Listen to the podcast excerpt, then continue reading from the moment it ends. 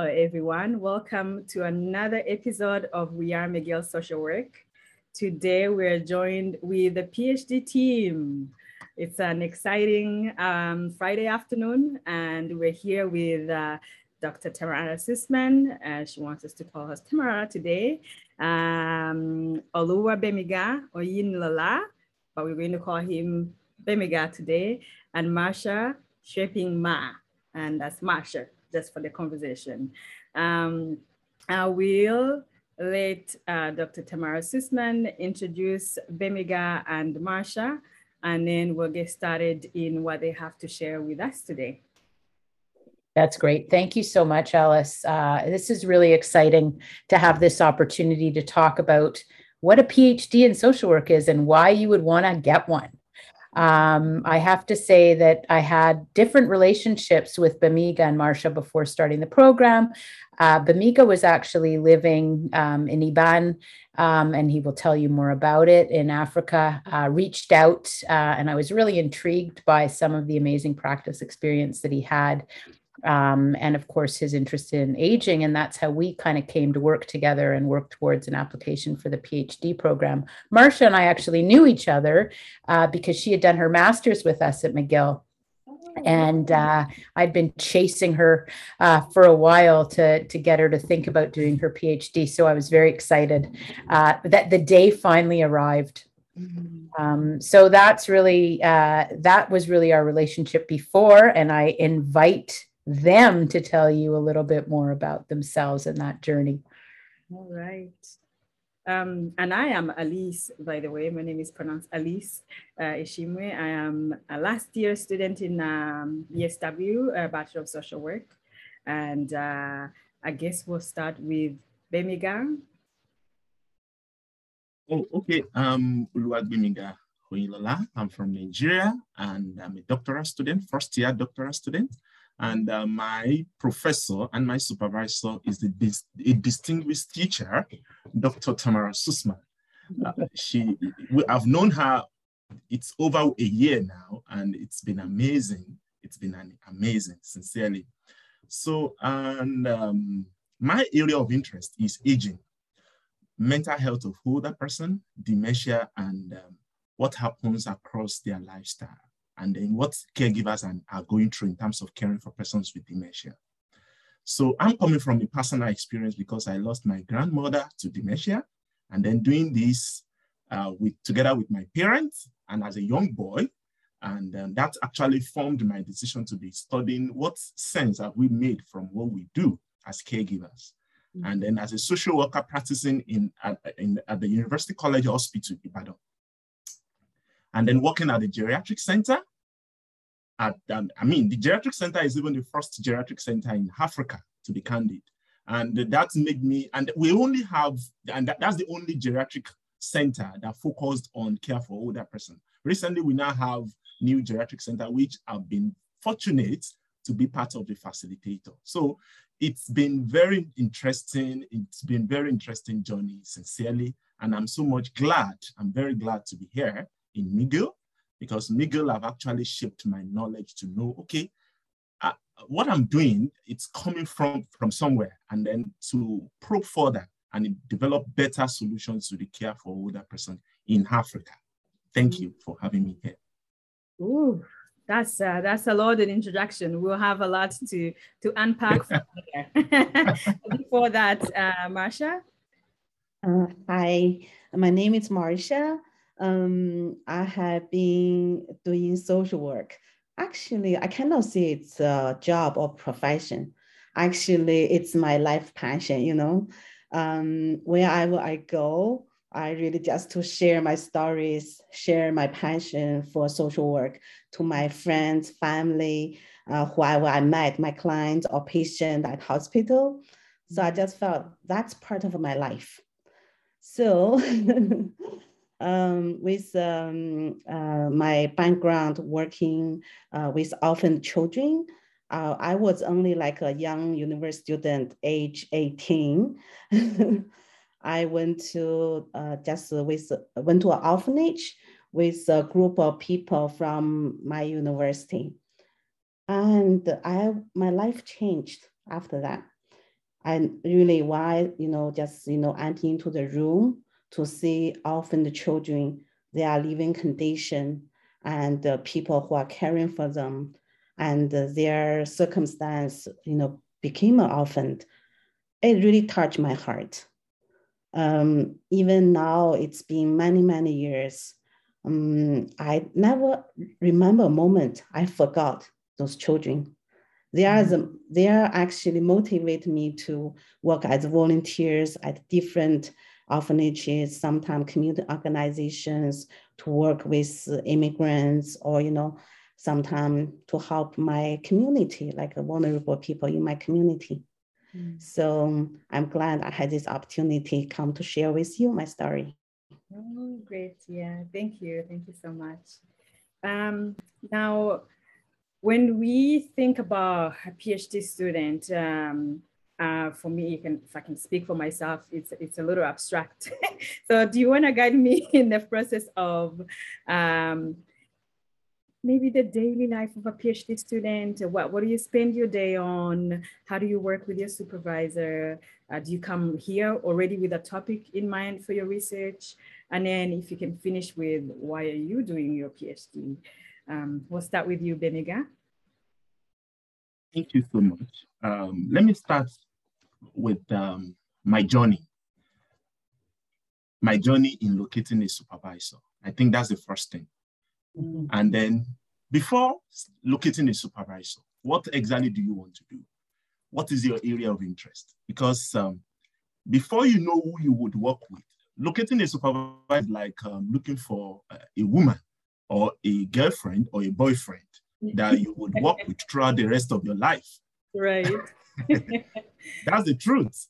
Mm. So, and that's the process. That if you have that in mind, and then you look for a girlfriend or a boyfriend that actually has the same goal that is actually in line with your own goal. Mm. I mean, mm-hmm. the work, the journey will be so smooth. So I think I it took me a while before I could see Professor Tamara. And then meeting her on Zoom, on Skype, on everything, it's been a very wonderful journey. And I see another world entirely. Do you understand? So that's the first thing. The second thing is to know what exactly you want to do. What is your area of interest? What's your topic? What actually do you want to solve? What, what, what exactly are you trying to investigate as an individual and as a social worker? Mm-hmm. Because in my experience as a social worker for over 10 years, I found out that there are a lot of things that's that's going on at, at the background that is beyond me as practitioner. What informed what I do as practitioner? I spent six years working at the internally displaced camp as a social worker before my parents called me. Is it that you signed for your job or for the family? Working there was really risky. And then coming to the hospital for over 10 years, I found out that I work with diverse population most especially that are very vulnerable. And then I discovered that, okay, what I do, do I really, do I really, uh, am I really, am I really solving the real problem that this person needs? And then how do I quantify it? How do I know what I'm doing is really making impact? And then I've read, gone from, I mean, I had my master's in social work, and then I wasn't really getting it true, true, really, really, but I felt doing a PhD would actually enable me to uncover what is blank, what is black, and then what is covering the face of, um, of my practice, and then providing a novel solution for those that are vulnerable. I could have gone for children and family, but I found out that there are a lot of people there. There are a lot of social workers going into that specialty. I found out that the, the other extreme population, which is the older person, they seems being neglected and a lot of people are not talking about them. And I felt, okay, I lost my grandmother to dementia. My mother was a primary caregiver. And during this period, there was nobody, there was no specialist in the area of psychiatry and mental health in Nigeria. Oh. There are only 250 psychiatrists in Nigeria. And currently we only have three geriatric psychiatry. It is very unfortunate. So I felt, okay, as a social worker, and I'm very young, I felt, oh, this is a new area for me to provide, solution and then solve problem older persons with dementia and other comorbidities are facing in Nigeria. Not only dementia, those that are at the end of life stage, those that require advanced care planning. So I felt, okay, let me do more. Let me read more. Let me advance my knowledge in order to know best way to help this set of people. And here I am. I met Professor Tamara, now in McGill. I've been, we have, as a PhD student, my life experience, I've been around reading.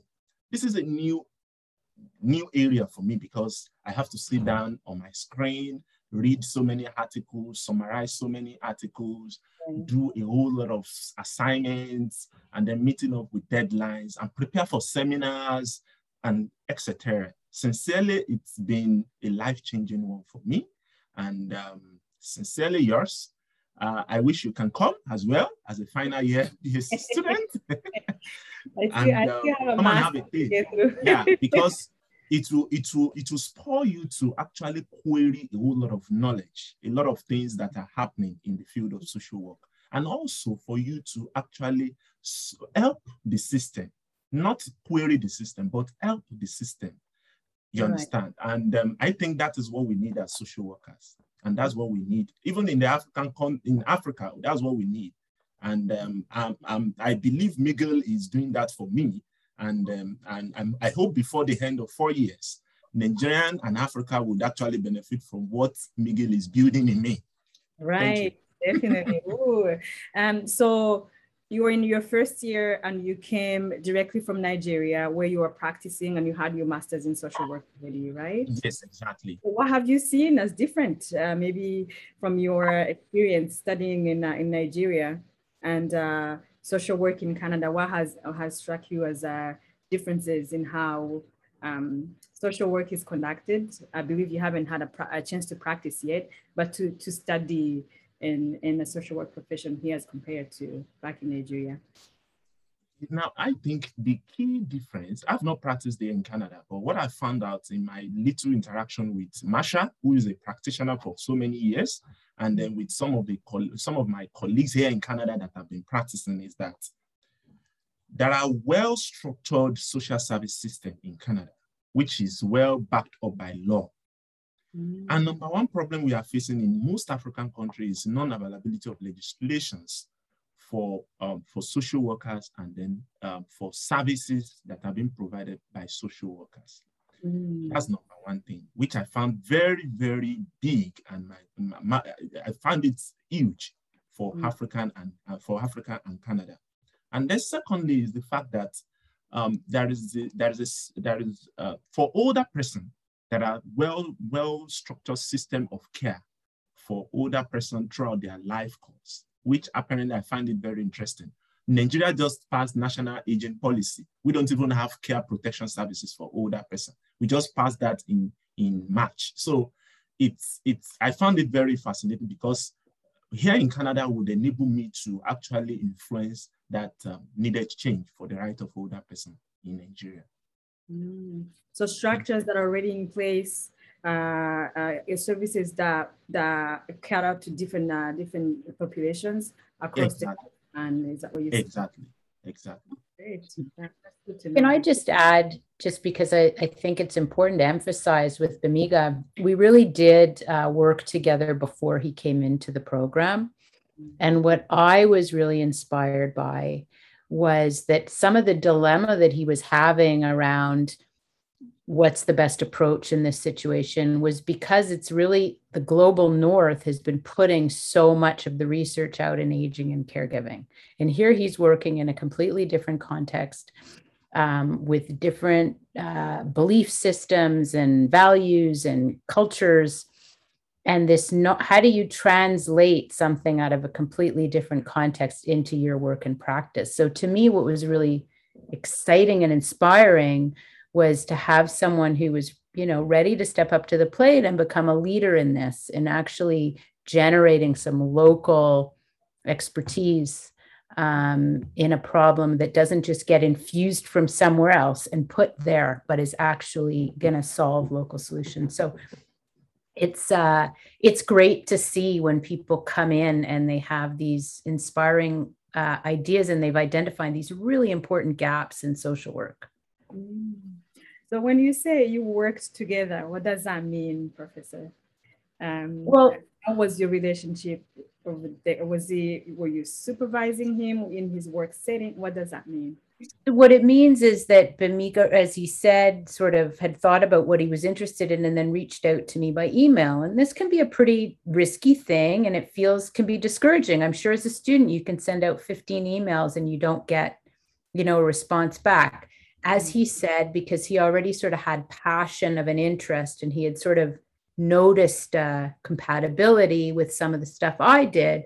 I was very intrigued by his practice experience because I think that the way of social work education should be from social workers who've been practicing.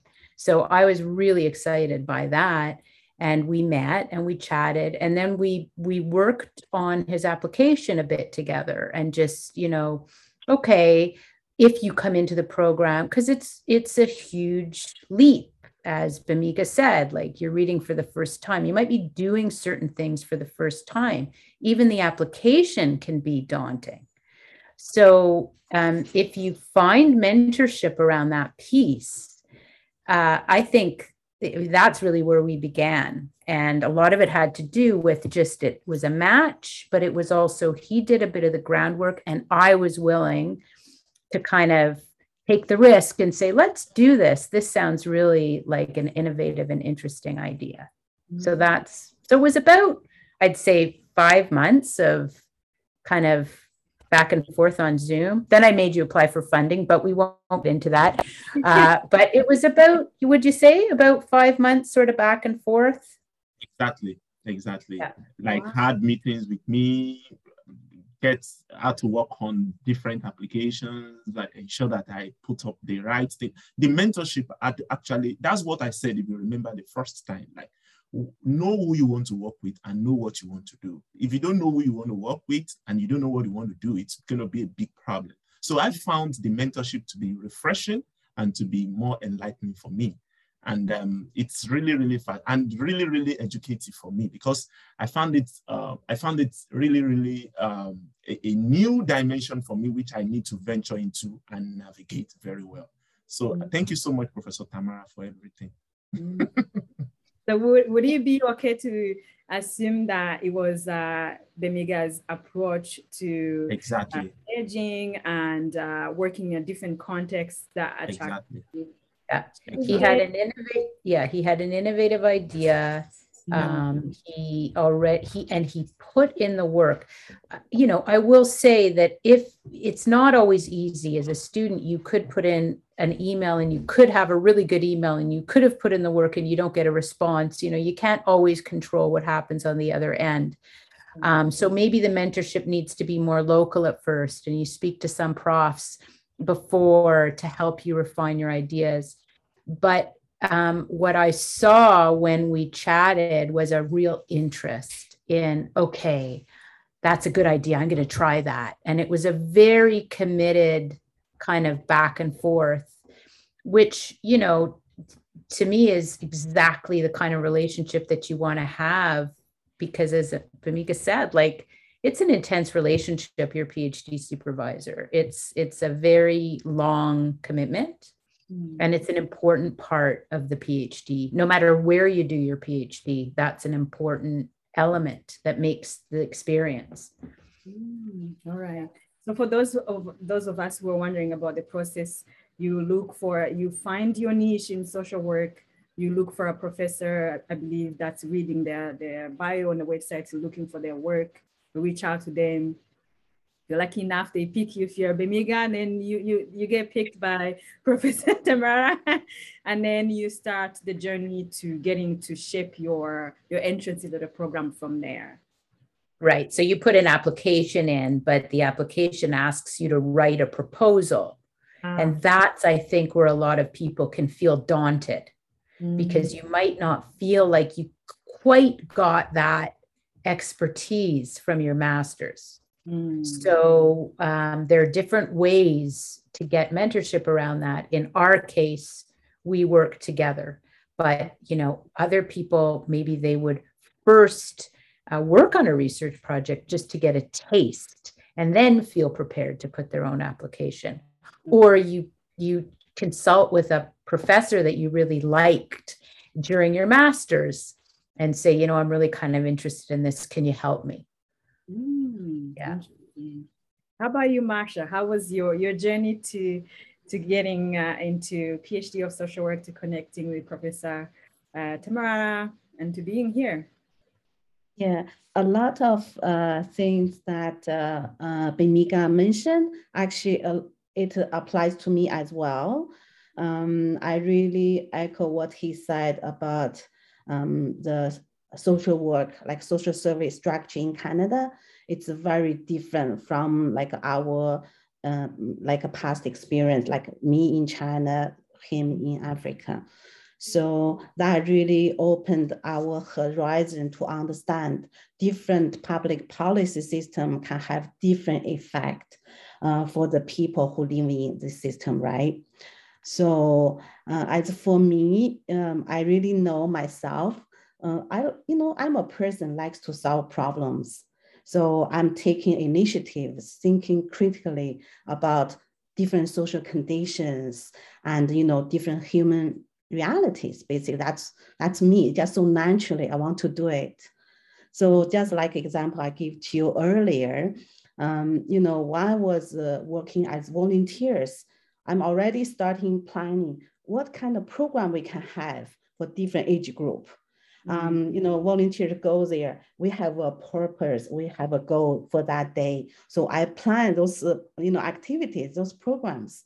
And then when I realized this creates bonding for the volunteers with children. So I thought, okay, what else we can do? If they are bonded, but they only go once a week, what's the next? You know, so I'm starting thinking more about how to uh, like uh, improve their quality of life at the orphanage.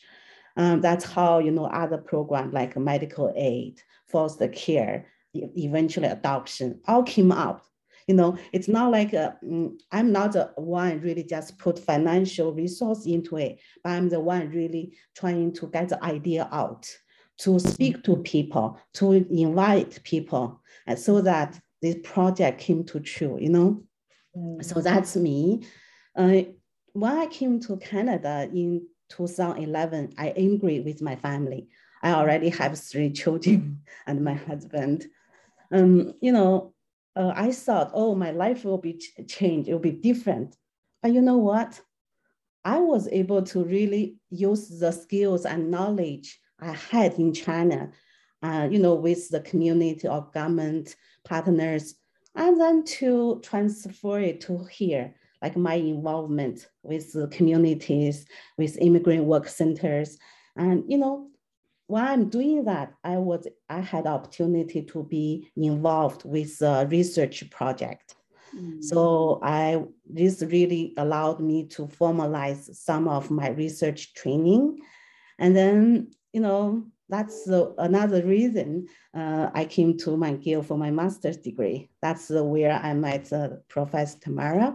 Professor Tamara is someone so inspiring. Like in her aging class, we have each class, it's different theme, different topic related aging. She gave us so much free space to discuss, sometimes to lead the lecture. And, and then, you know, we work together in that way, actually provide me with opportunity to uh, voice out what I'm thinking about, what I assumed about, or what the reality in the field. So that's something really inspired me to continue to thinking what's the next step I want to do. But you know, after my graduation, I started working at hospital in Jewish General Hospital as a social worker there. It was very challenging because in the healthcare facilities, um, the like the work pace is so fast, and then the patient turnover it's so quick. So you are really pressured by the discharge planning. But as social workers, uh, you are basically the only one you can really stand up to voice out what the patient needs. But you are working with a team, you are not alone. I work at the emergency department. I work at different other services, but it's all the place. It's just so stressful. You have to really decide what you want to do. You need to take a position there. Otherwise, you will be the last one to be consulted for discharging. So it's like, okay. So I have to really to really voice out my concerns and the risk factors for this patient to leave. So while I'm doing that slowly, I'm gaining understanding of how I could uh, position myself properly in the like interdisciplinary team. Once I start doing that, I realize actually we could make a difference. We could really advocate for people who had no voice. Sometimes they came in with a delirium. They cannot say what they want. So we have to really figure out what other factors we, co- we could consider to make a safe discharge planning. So why I'm like a, why I'm trying just to um, try different inter- interventional uh, method, uh, I realized actually if I do, if I decided to uh, take an easy way out, what suffers is my patient. But if I choose to uh, care about my patient's well-being, I could really make a difference. That's something very encouraging as well. I am able to consult Professor Jill Hanley with different cases and the we communicate, you know, talk about my work, you know, experience, some, even sometimes consult her with different cases, you know, with uh, this uh, you know, like empowerment from my professors, I really reached out to Tamara, finally decided to come back for my PhD.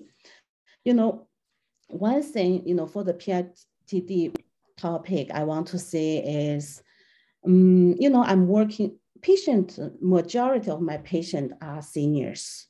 So they have different, uh, you know, comorbidities already before they came to hospital. So like uh, they are sometimes their mental health, their uh, social conditions, it's just very vulnerable. Uh, you know, mostly they are really just be uh, disregarded in a way um, about their ability to make decisions for the treatment plan, for where they want to live, if that's safe to go home, what other support system they have.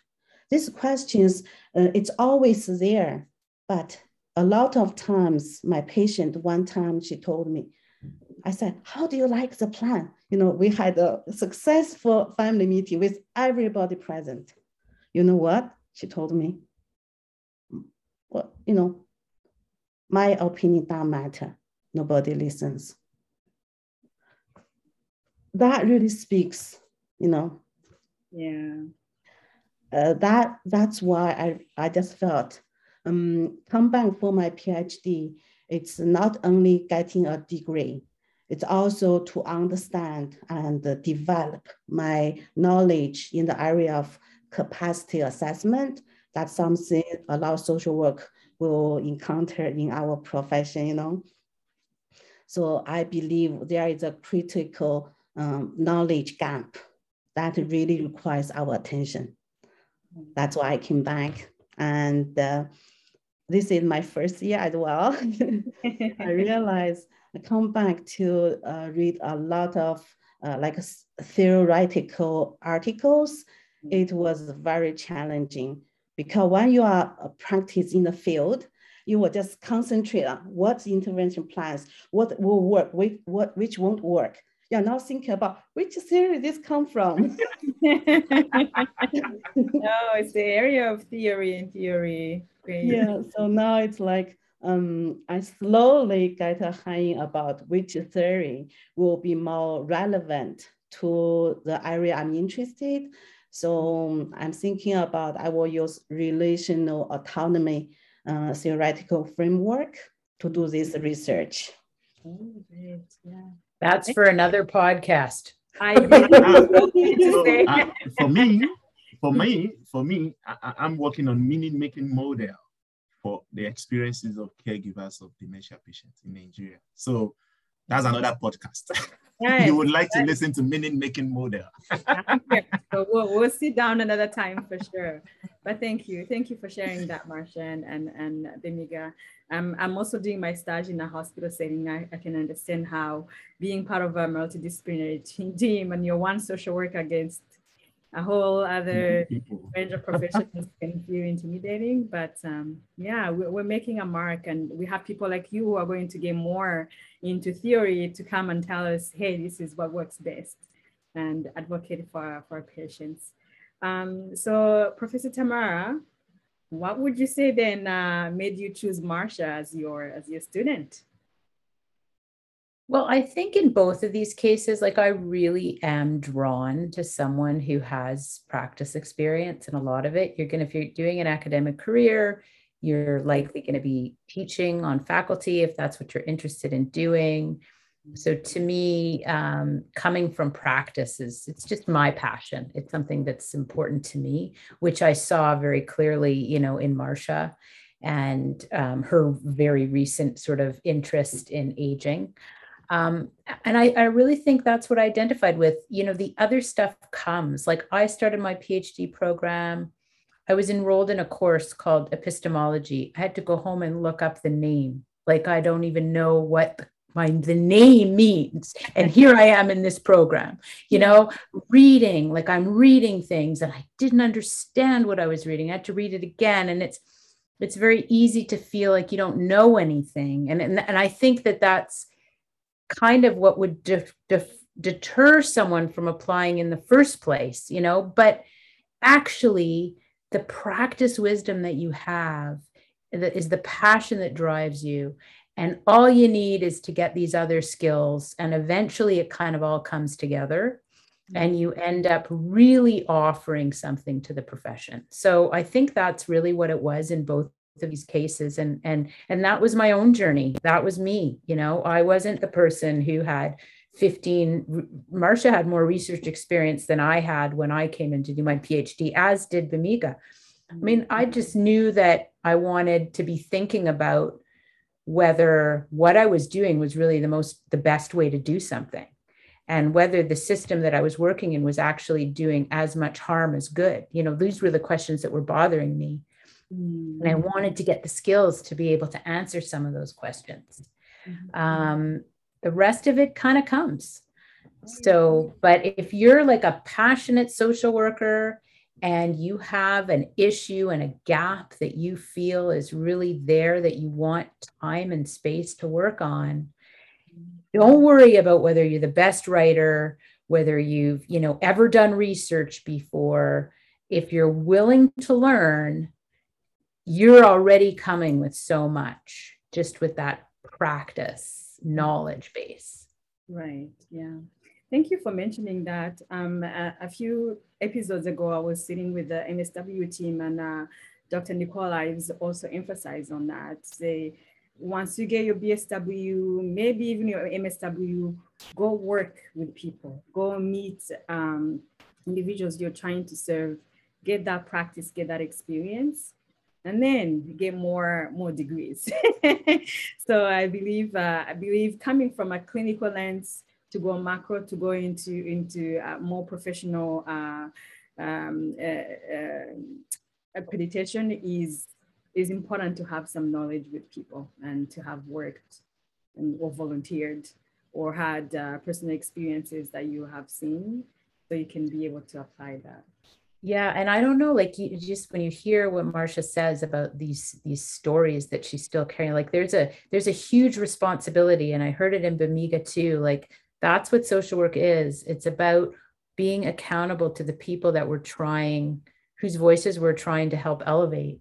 Mm-hmm. And and and the passion needs to be part of it, in, in my opinion. And that's what both of these two individuals have and have had their whole career that will drive them to do fantastic, innovative things for the profession. All right. Great. Oh, this was so great to have you guys. And uh, before we wrap up, um, I don't think we mentioned that Professor Tamara, you're the director of the uh, PhD program here at McGill. Right.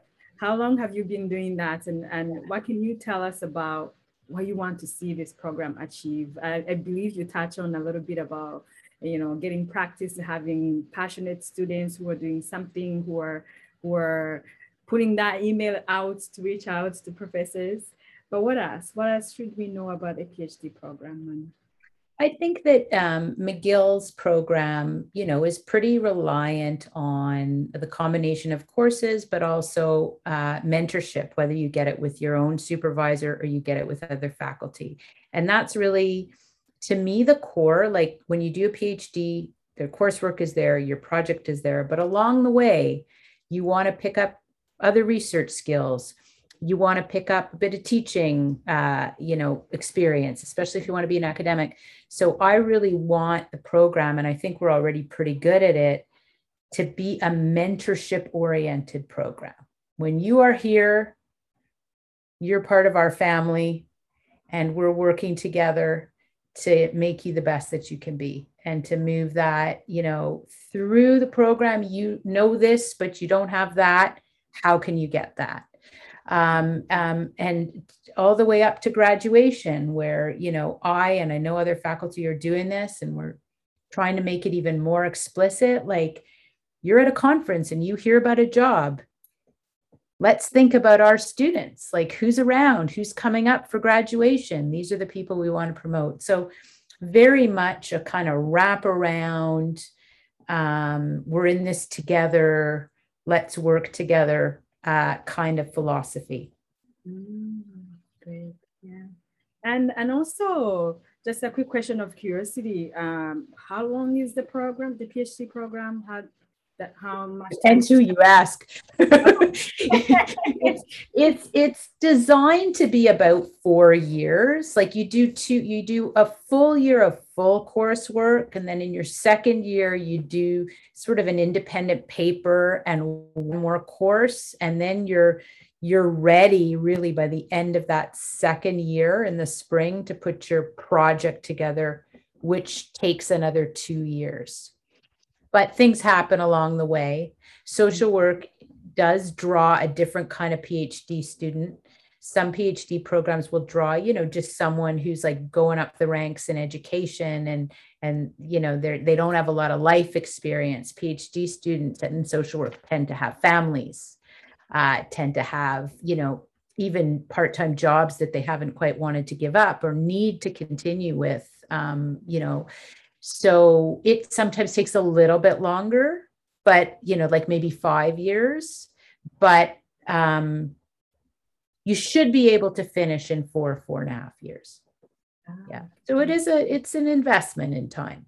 Okay. But, but it's a fun one. I believe, especially if you're in an really area fun. that is, yeah, that is more really specialized.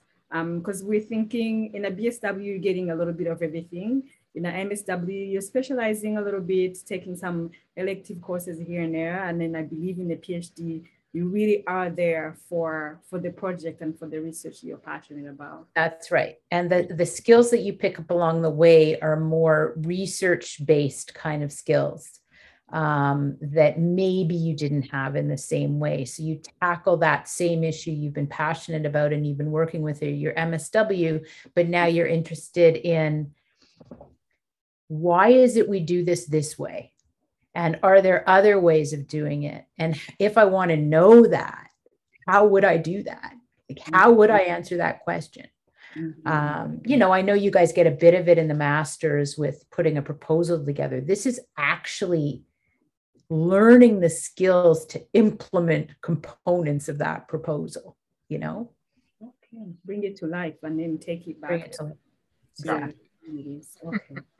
And I do see tons of parallels between research and practice, but that's for another podcast that you and I will be doing in the coming weeks. Um, yay, I love that. yeah. Um, okay, great. Thank you. You've you've given us a lot to think about, a lot to process. Um, thank you again, Marsha and, and, and Bemiga for sharing your stories on how you got here. And uh, we're looking forward to seeing you um, graduate and start implementing all those things, or even during your, your PhD journey, I'm sure. Thank you, Professor Tamara, for, for bringing these amazing students uh, to this podcast and for sharing with us a little bit about the PhD program um, so that we can be less intimidated, uh, but also appreciate the work that goes into it. Um, now, as we conclude, I have one bonus question for each one of you for under a minute. Can you tell me what a good social worker is or what you want to, to see or experience in a social worker? Um, a good social worker is, I'll start with Marsha. Um, I, I think a good social worker should be a person who's passionate about the cause, whichever they engaged in. So even my journey to PhD is uh, under construction now.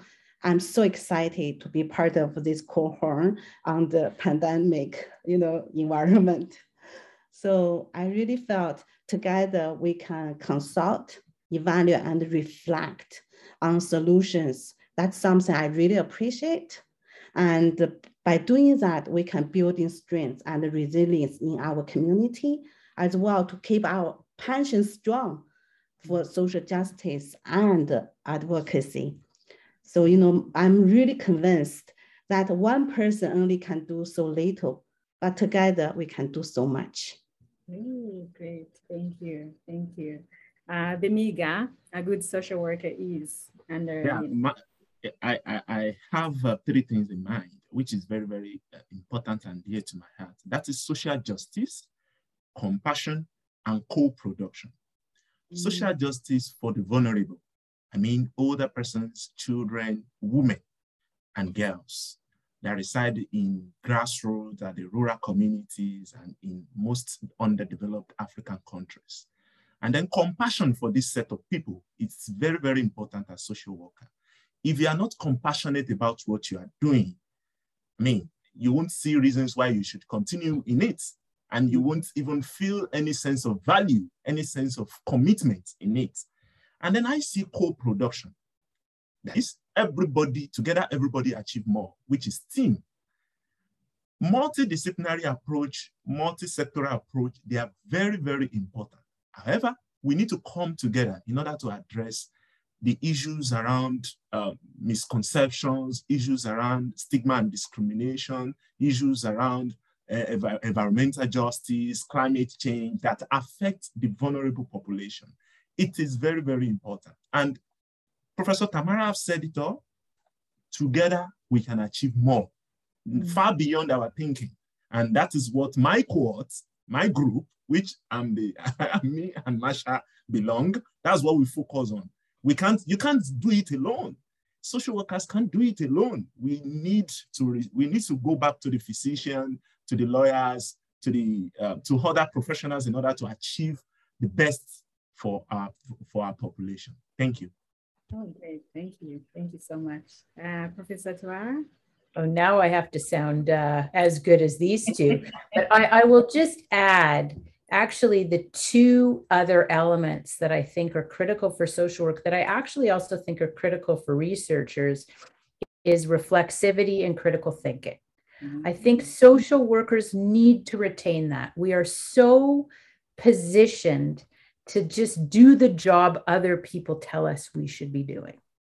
But our job is to question whether that is, in fact, the job whether we should actually be doing that or doing something else. And that is not easy in our neoliberal system that we have set up right now. But those continue asking questions, continue wondering and imagining um, a different way of doing something. To me, in addition to the passion and the commitment to social justice and the sort of skill in relationship, which I think is also really critical, just don't lose sight of being a critical, reflexive, questioning person. Ooh.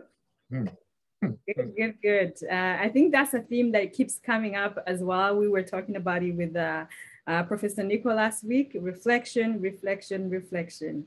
Um, so we're grateful for these reflection papers we keep writing all the time, and uh, we see we see oh, it's, it's training you for your PhD.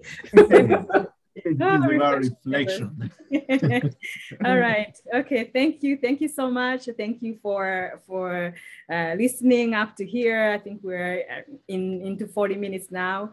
And again, thank you, Professor Tamara, Bemiga and Marsha for joining me, Mr. Alice Eshimwe, and I bid you goodbye.